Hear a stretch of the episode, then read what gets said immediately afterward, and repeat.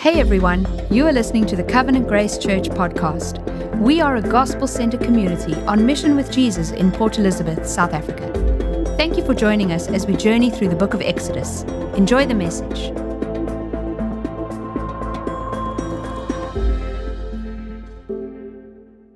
Okay, so you can turn to Exodus chapter 40. Exodus 40, we're going to be wrapping up our series I hope and trust that it's been a blessing to you and that you've enjoyed it. Um, I'm sure it's a book that you have spent time in, and, uh, and maybe, just maybe, there's been some new insights and some wonderful uh, new, fresh thoughts that have uh, enlightened you and strengthened you and encouraged you in this time. So, last week, we looked at one of the most successful fundraising events in all of history. I was thinking, you know, if they put up one of those cardboard giving thermometers in the camp of Israel, it would have blown up overnight, right? This was a genuine expression of grace. God had called them to build the tabernacle. They had almost forfeited this opportunity because God says, Hey, I'm not going with you. And if God's not going to go with them, then there's no need for the tabernacle. But God is gracious and God is kind. And so God comes and restores and He renews the covenant and He says, Okay, let's build this tabernacle. And the people respond with generous hearts, with open hearts, and they give abundantly. Now, we must not forget that the Israelites were slaves. And they'd come out of Egypt with very little except the plunder of Egypt, which God had given them. God had actually supplied them with these gifts. God had given them gold and treasures to come out of Egypt with.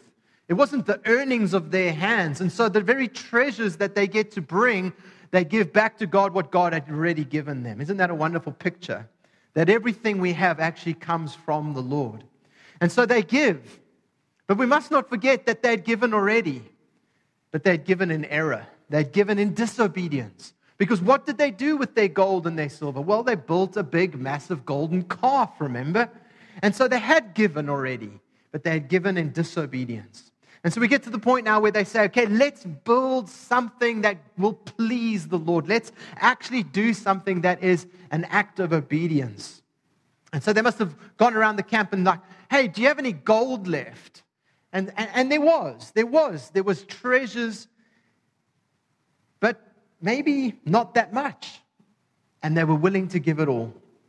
And so here we see a newly repentant, a newly obedient people, a renewed people and, and I think let's just enjoy the moment. We know that it's short lived as we study the rest of the Old Testament. But for now, let's just enjoy the moment that there are an obedient people, that there are repentant people, and at least for the time being, they've learned their lesson, right? And so let's enjoy the moment. We're going to pick it up in Exodus 39, verse 32, and then we'll jump into a few verses of chapter 40. But firstly, verse 32 of 39. It says this Thus, all the work of the tabernacle of the tent of meeting was finished, and the people of Israel did according to all that the Lord had commanded Moses. Heartfelt, genuine obedience. They did all that the Lord had commanded Moses. So they did.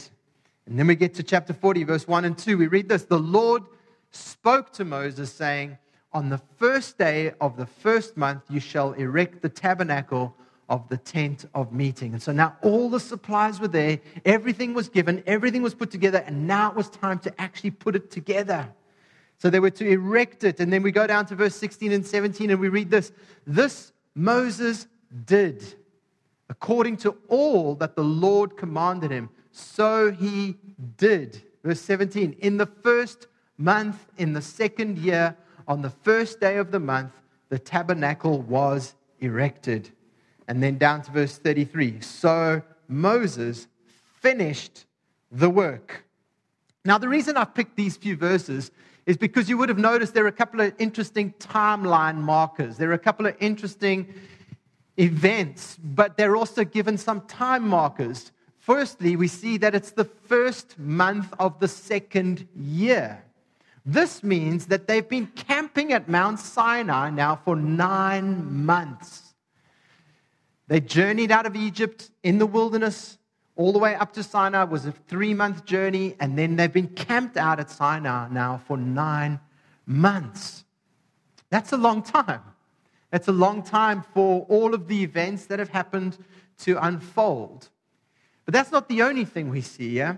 What we see in this ending chapter, chapter 40, is that the Lord is giving to Moses seven things to do. So the big idea is that he's to erect the, the, the, tabernacle, to take now all the parts and the pieces and to put it all together. But the Lord now gives it to him in seven parts. We see seven things that he is told to do. He's to set up and anoint the tabernacle, the tablets or the testimony, the ark of the covenant, the table and the lampstand, the altar of incense, the altar of burnt offering, and the basin. Those are the seven main primary features of the tabernacle. And so he, he gives it to him in almost sevenfold order. And then at the end of each sevenfold instruction, we read this it says, seven times, just as the Lord commanded him, or just as God commanded him. And so there is a repetition of events, there's a repetition of materials, there's a repetition of instructions. But the important thing we need to realize here is that what is he saying by repeating it? There's very little in Scripture that is just given for no reason. And what the commentators point out to us here is that there is no doubt that when an Israelite reads Exodus 40, with all of its repetition and with its sevenfold instruction and sevenfold commands, there's no doubt that an Israelite reading this would have known that Moses is intentionally borrowing from the creation account.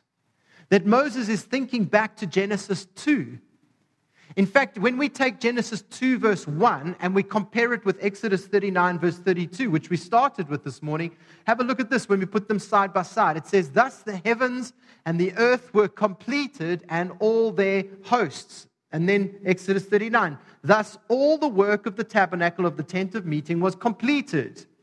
So not only do we have the sevenfold repetition, but even the language of completion and of all of it being finished points to the reality that this tabernacle event was a kind of new creation moment. That what God was doing in the tabernacle, as we had said earlier on when we looked and studied this particular event, is that what God is doing here is a kind of renewed Eden. That the very tabernacle itself was a type of garden expression. The beauty of the tabernacle, the, the, the detail of the tabernacle, if you walked into it, would have been like a spectacular Garden of Eden.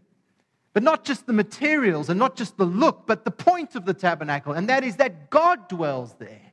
And in the Garden of Eden, God walked with Adam and Eve, and God's presence was in the garden, and so too was the purpose of the tabernacle. And so the ending here is a kind of new creation moment. As, it, as the language points us back to the original creation, we have a sense of God doing a new creation moment with his new nation. And so after they had built it, what's interesting is they then wait. Because what else can they do? it's interesting. So they build and then they wait because their work is now done. It's now over to the Lord. And the question we're left asking is Will God, will the glory of God actually descend and fill the tabernacle? Will God actually come through and dwell with his people? And so let's read from verse 34 to 38 as we finish chapter 40. Then the cloud, it's almost like God was eager because there's no delay. Then the cloud covered the tent of meeting, and the glory of the Lord filled the tabernacle. And Moses was not able to enter the tent of meeting because the cloud settled on it, and the glory of the Lord filled the tabernacle. Throughout all their journeys, whenever the cloud was taken up from over the tabernacle, the people of Israel would set out. But if the cloud was not taken up, then they, would, then they did not set out till the day that it was taken up. For the cloud of the Lord was on the tabernacle by day, and fire was in it by night, in the sight of all the house of Israel throughout all their journeys. So God comes through. God is true to his word. The glory cloud comes down. But now, what we need to notice here is that this is not just a once off visit, this is a permanent dwelling. This is God coming. Notice that, that, that actually he's with them throughout their journeys. God has come to dwell amongst his people in the tabernacle. This was God taking up residence in his new house. It's like Moses built it and then he handed over the keys and said, Welcome, Lord. And God came to his house. It's also interesting to notice that every verse here in this last bit, 34 to 38, every verse mentions the cloud. This cloud is what we spoke of earlier in Exodus is a type of theophany. It is a picture, a visual demonstration of the presence of God. And we must be reminded that earlier on, the people were not allowed to approach even the mountain where the cloud would descend. Never mind go to the cloud. They weren't allowed to even approach the mountain of the Lord. And now, what we find is that this cloud is now living in their midst. Remember when they feared to even hear the voice of God? That they were not allowed to go up Sinai lest they be struck down. And yet now we see that this fearful, wonderful, transcendent God has made his home in their midst. And so you thought Sinai was terrifying. You thought Sinai was amazing, but now we see the God of Sinai has come to live in your street, in your campsite. And so, after all of this good news, the ultimate goal of Exodus, that they would be drawn out of Egypt and then drawn into the presence of God, it's happening. It's all happening. And after all of this good news, we read verse 35 and we're like, hang on, because now Moses can't go in. What's this all about? What's this all about? God has ultimately fulfilled his goal, his purpose of gathering with his people, of being with his people. Surely Moses, of all people, should have access to the glory cloud. Surely, surely Moses should be welcomed into the tabernacle. I mean, he was a bit of a scoundrel in the beginning, but, but God's worked on him, right? He's come through, he's, he's led his people, he's been the mediator, he's been the intercessor, he's been the prophet of God for the people of God. But, we, but we're told there in verse 35, look at it again, and Moses was not able to enter the tent of meeting why? Because he was a bad boy? No, no, no. Because the cloud settled on it. And the glory of the Lord filled the tabernacle. Now, I'm, I'm thinking to myself, Ah, but Moses has already experienced the cloud. Moses has already been up on the mountain. In Exodus 24, we're reminded that Moses was on the mountain for 40 days and 40 nights. So, so now, why, if he was up on Sinai, why now is he on the outside looking in and not allowed to enter? So, how do we make sense of this? And I think the point of this is to remind us of an earlier event where there was another time where the presence of God stopped, stopped entrance into a house. Remember the Passover? Exodus 12. It was during the night of Passover when the presence of the Lord said to the angel, the destroying angel that came, and the presence of God said to the angel, You shall not enter this house in order for the people to be kept safe. Have a look at it with me because I think it's just a great insight. Exodus 12, verse 33. It says, For the Lord will pass through to strike the Egyptians.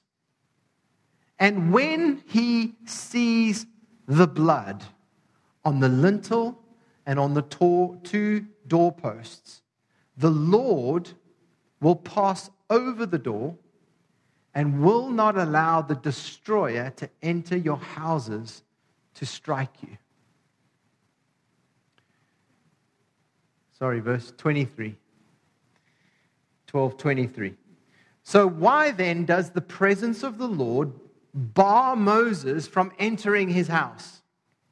And the answer is it's the very same reason as we see in chapter 12 that the people might be kept safe. Now, you might be thinking, why does Moses need to be kept safe from God? And the answer is the same reason for earlier, and that is God is close, but God's not cozy. This is the transcendent, eternal, mighty God who's not just visiting, but actually coming to dwell in the midst of the people. And it feels, in a sense, at first like a little bit of an anticlimax because this was the goal. The goal was for God to dwell in their midst, but now they can't come in. And the reason they can't come in is because God's still holy and we're still sinners, and so we can't come close. And so we left scratching our head a little bit, going, the end of Exodus, we have this glorious moment with this tabernacle being filled with the glory of God, but yet the people can't come in. And, and, and I'm left asking, well, is this how it ends? Is this, is this, is this how it's going to end? And the answer is no. You know, when you're watching a movie and, uh, and suddenly, it just suddenly ends, and the, and the next thing is the credits are scrolling on the screen, and you're left there going, okay, I know what you guys are doing. I mean, these Hollywood people, you know, I, they, they're setting us up for the sequel, right? They, they've made another movie, and so they've caught us again. It just, it leaves you hanging, and you're kind of like, surely it can't end like that. You're thinking like, Luke Skywalker, what are you doing there on top of that mountain looking so old? And you get the same feeling here. Like, is this, is this how it ends? God is in their midst, but nobody can come in. I mean, how, how on earth are they going to live with this God in their midst if, if no one can come close? And the answer is there is Torah season three. Exodus is not the end of the story. Exodus is Torah part two. Genesis was part one. Torah part two is Exodus, and then there's Leviticus, right? Leviticus is Torah season three. Because what Leviticus does is it picks up right where Exodus leaves us off. Have a look at Leviticus 1, verse 1. It says, The Lord called Moses and spoke to him from the tent of meeting. The very tent that he was not allowed to approach. Here comes season three. And the Lord calls Moses and says, Moses, I've got the next season for you. I've got the next set of instructions. Come in here, come in here. And Moses draws near. And what we find is if you read through Leviticus, which would be a very tough thing to do over Christmas, because just when you think boring got boring, actually, it actually gets quite exciting because I'm going to give you the plot of the story. Because what we see in Leviticus is this Moses for the next few chapters in Leviticus, it's all about sacrifice. Sacrifice and offerings, burnt offerings and sacrifices. And it's kind of nauseating reading through it because it's repeated and repeated and repeated. And what's the big idea? The big idea is you dare not approach God without a blood sacrifice, without, a, without an atoning sacrifice for your sin. Don't you dare approach God because you will die. And so God is gracious. And God gives, following Exodus 40, instructions on how do we ever, how, do, how on earth do we ever approach a holy God? We need a sacrifice. And then as we read on, we know that Leviticus leads to Numbers, and then Numbers leads to Deuteronomy. Uh, but yet, all of these ancient Old Testament texts don't really tie up all the loose ends, do they? Because the reason they don't tie them all up is because they're waiting for the ultimate fulfillment. And that is who do all these sacrifices point to? And the obvious answer is Jesus, the Lamb of God Jesus is the sacrificial Passover lamb. It's the blood. When the angel, the destroyer, saw the blood, he, he, didn't look for an Israelite. Notice that in the text. It doesn't say, When I saw an Israelite, I passed over. No, no. When I saw the blood, I passed over. Jesus is the Passover lamb. Jesus is the divine lawgiver. Jesus comes. He lays down his life as the Lamb of God. Jesus climbs a mountain and gives the Sermon on the Mount. Jesus is just like Moses, only much greater. Jesus is the manna in the wilderness. Jesus is the water in the desert. Jesus is the life giving rock. Jesus is the high priest. Jesus is the mediator. Jesus is the intercessor. Jesus is the altar. Jesus is the mercy seat. Jesus is the tabernacle. He's all of it. John 1, verse 14. And the Word, Jesus, became flesh and dwelt. The Greek word there is tabernacled. He tabernacled among us, made his home among us. And we have seen his glory, the glory cloud. We have seen his glory, glory as of the only Son from the Father, full of grace and truth. And so, just when you're thinking, just when you're thinking, hey, wouldn't it be cool to have lived in the Old Testament days? You know, we could have seen the glory cloud. Well, church, we get to enjoy something greater. We, we see a glory cloud take on skin and bones. We might not see him with, with the physical eyes, but we see him in the glory of the scriptures, the cradle of the scriptures in which Christ lays. We see him there in the fullness of God revealed in Christ. The glory cloud takes on flesh. He dies. He's raised from the dead and he's coming again. And because of Jesus, all who trust in him now have access to God. We, we get to go, church. We get to go where Moses was not allowed to go. And even under the old covenant, only once a year could the high priest actually go in. Only once a year. And yet, on this side of the cross because of Christ and his perfect sacrifice. We get to go in any moment of any day for the rest of our lives. And it even gets better than that. Because the New Testament tells us that not only does the Holy Spirit, the glory cloud sent from God, fill the tabernacle, but actually now we're those tabernacles. We are the temples, and the Spirit of God now lives in us. So we don't have to go far. We just need to go in faith. Straight to the Father through the Son.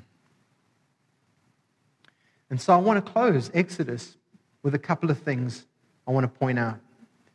Exodus, in a sense, begins and ends with a cloud. It ends with a beautiful picture of a cloud. But remember the beginning? The word cloud is not mentioned in the beginning, but the Israelites are living under a dark cloud. They're slaves in Egypt, and they're living under a darkness. There is a bitterness, there is an angst, there is a, a sorrow. Remember the, the, the, the slaying of children? Remember the, the, the cruel tyranny of Pharaoh? the, the, the pursuit of their young children, the, the, the harsh treatment of the Israelites as they were building, building for, for Pharaoh's self glorifying projects. And so the book begins with this dark cloud, this darkness of oppression, this cloud of oppression over the people of God. And then it ends with this glory cloud. And that's the story of the Exodus. All that happens between the two clouds is the story of the Exodus, the Exodus of God's people out of Egypt into the promised land. And it's between these two clouds that we've been journeying for the last year, church. And we've journeyed with the sovereign God of heaven and earth, and we've seen his mighty hand of deliverance. And so, Exodus is a movement, a movement not only of a people, but of a people who were slaves, who are now sons. A movement from slavery to sonship, from serving Pharaoh to now serving God. It's also a change of service. Remember, the Israelites were building all of these self glorifying buildings. And how does the book end? Well, it ends with them building the tabernacle. And so we have a change in sonship, we have a change in identity, we have a change in ownership, we have a change in worship, and we have a change in work. They are now working for the Lord. And so it ends with this picture of this glorious cloud, the presence of God, who had drawn his people out and drawn them into his presence, but only because of a sacrifice, not because of their works, not even because of Moses. Remember, up till now, it was Moses that got them everywhere. Moses that got them off the hook. Moses who was the mediator. But at this point, Moses can't do anything for them. Moses can't fulfill the story because a sacrificial lamb is the only one who can ultimately fulfill the story. He's the only way we get to go into the presence of God, to fellowship with the Almighty God. What a great story. But it's not just their story, it's also ours. It's ours because we too were slaves to our sin.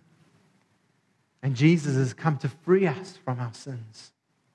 But not just free us into nothing, but to free us into a promise, into an inheritance, into his presence. Amen. Let's pray. Father, we thank you for our journey through this amazing book.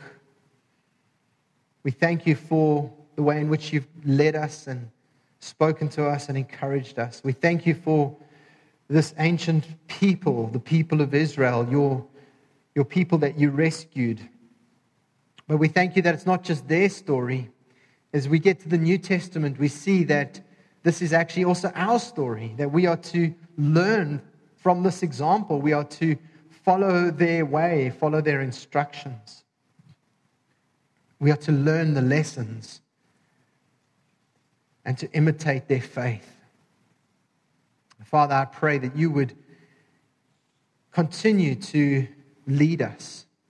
We pray that your presence would come upon us, fill our lives. Lord, we want your glory cloud, the very presence of the Spirit of God, to fill our hearts and to lead us by day and by night. But we know that this is not possible apart from Jesus Christ our Passover lamb. And so we thank you, Jesus. We cling to you, Jesus. You are our only hope. We thank you that you are our Savior and our Lord. And so we come to the Father through the Son. We come into the presence of the Father through the work of the Son. Jesus, may we never lose sight of you and your sacrifice. In your name we pray. Amen.